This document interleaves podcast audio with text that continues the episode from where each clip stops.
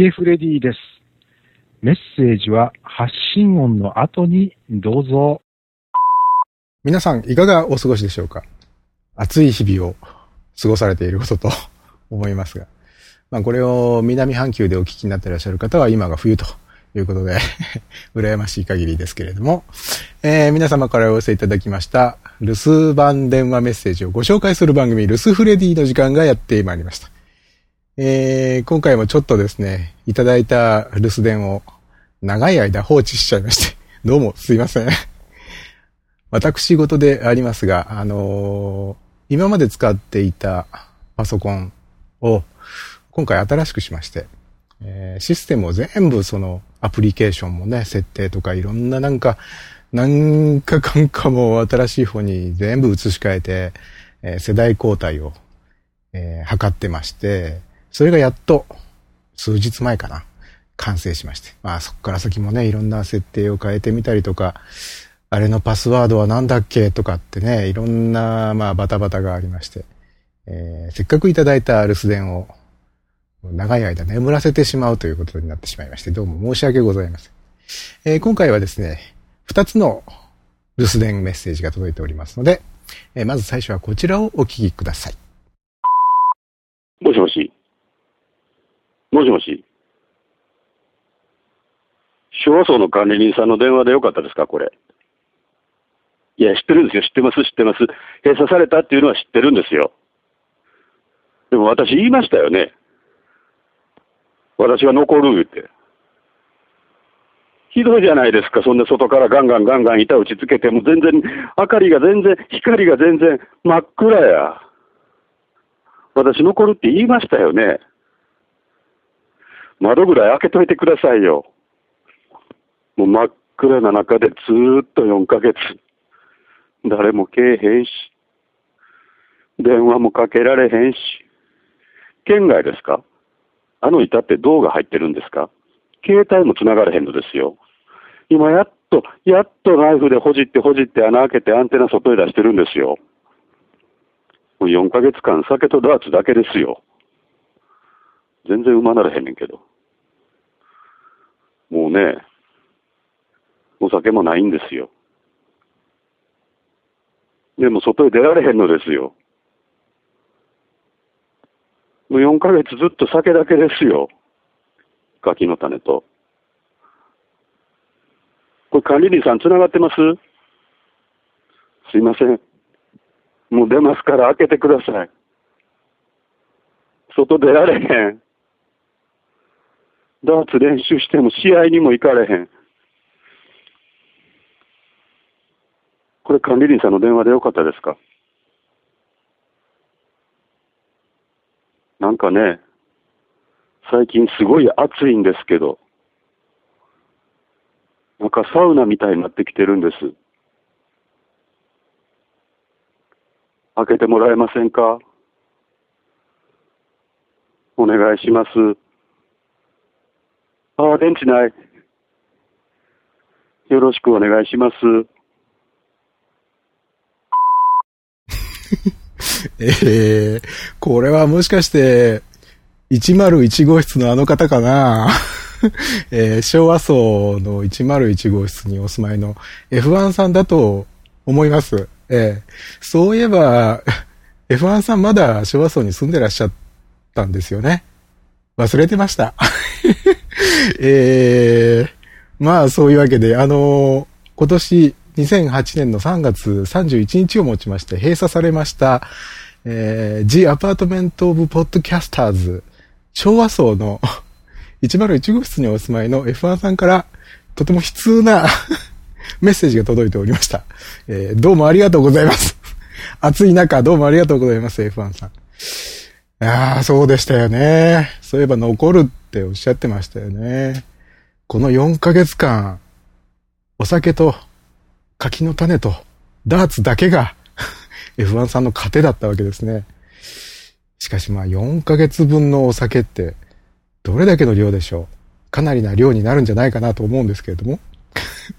えー、まあ僕として言えばですね、もうしばらく、どうですか？頑張ってみませんか？と。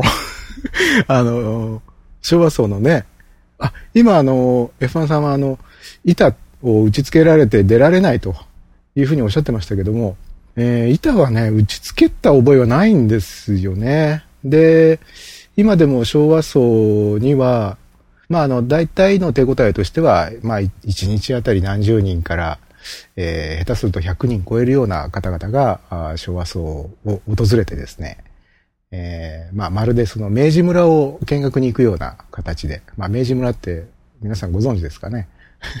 うん愛知県犬山市にあるアミューズメント施設ですけれどもね。岐阜県には、えー、昭和村っていうのもありますよ。それから大正村っていうのもあるんですけどね。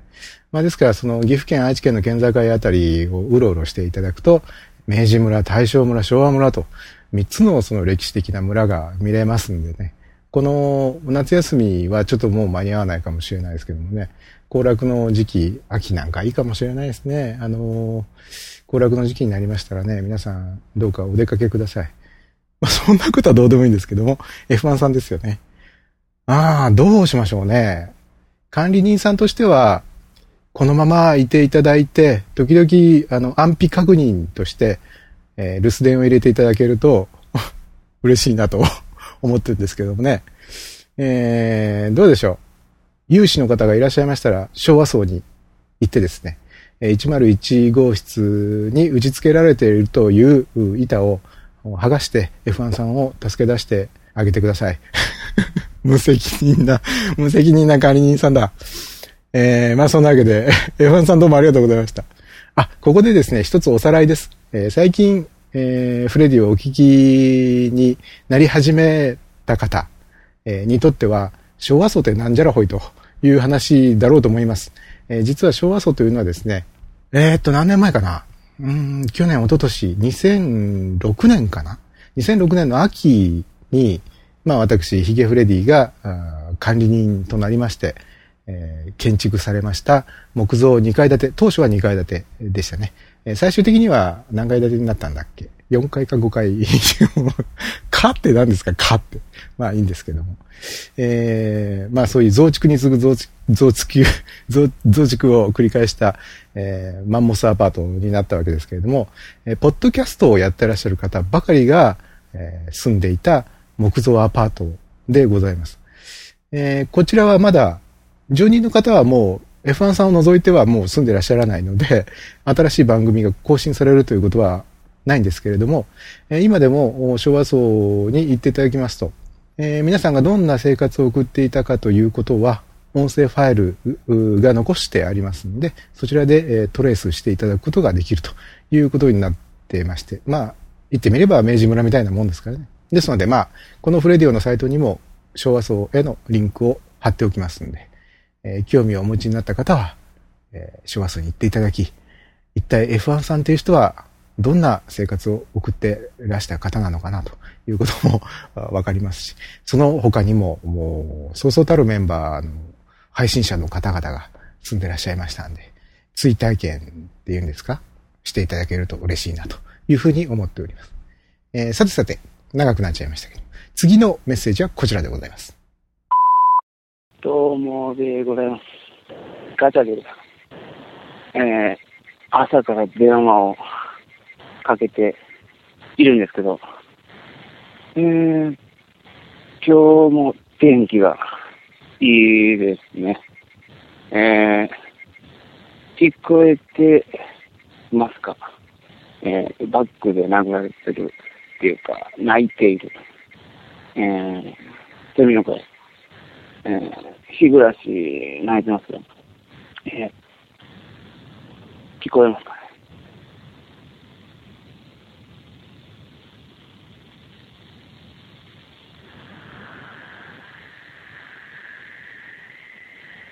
それでは、また、かけます。ガチャでした。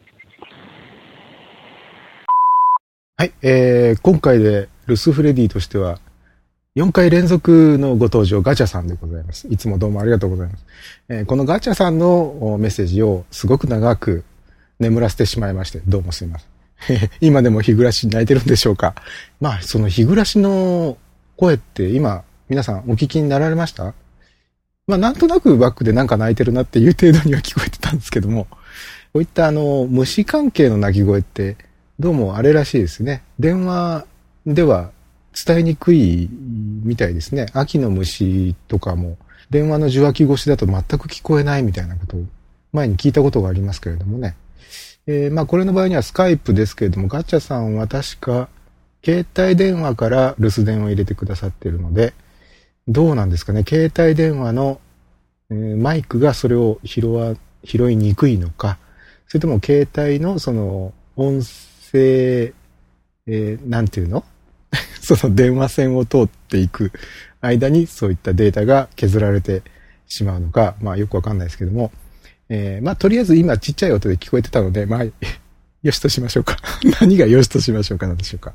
えー、いつもどうもありがとうございます。さて、まあこんなね、暑い夏ですから、えー、留守電メッセージも入れたくなりますよね。暑さと留守電って別に因果関係はなさそうですけれども。まあなんとなく、暑いなぁ暑いよ。留守電入れたくてしょうがないよ、みたいなね、えー気分になるでしょう。えーおそらくね。えーそんな時には、ぜひこちらの番号にコールしてください。えー携帯電話も OK ですけれども、お電話からは、050-5539-8623。050-5539ハロー23まで、じゃんじゃんバリバリお願いします。えースカイプをお使いの方はこちらの留守電専用スカイプ ID にコールしてください。f-r-e-d-i-o-o-o フレディ o-o までお気軽にどうぞよろしくお願いいたします。えー、ではまだまだ暑い日が続きますが、皆さんお体にお気をつけくださいませ。えーではまた次回お会いしましょう。さよなら。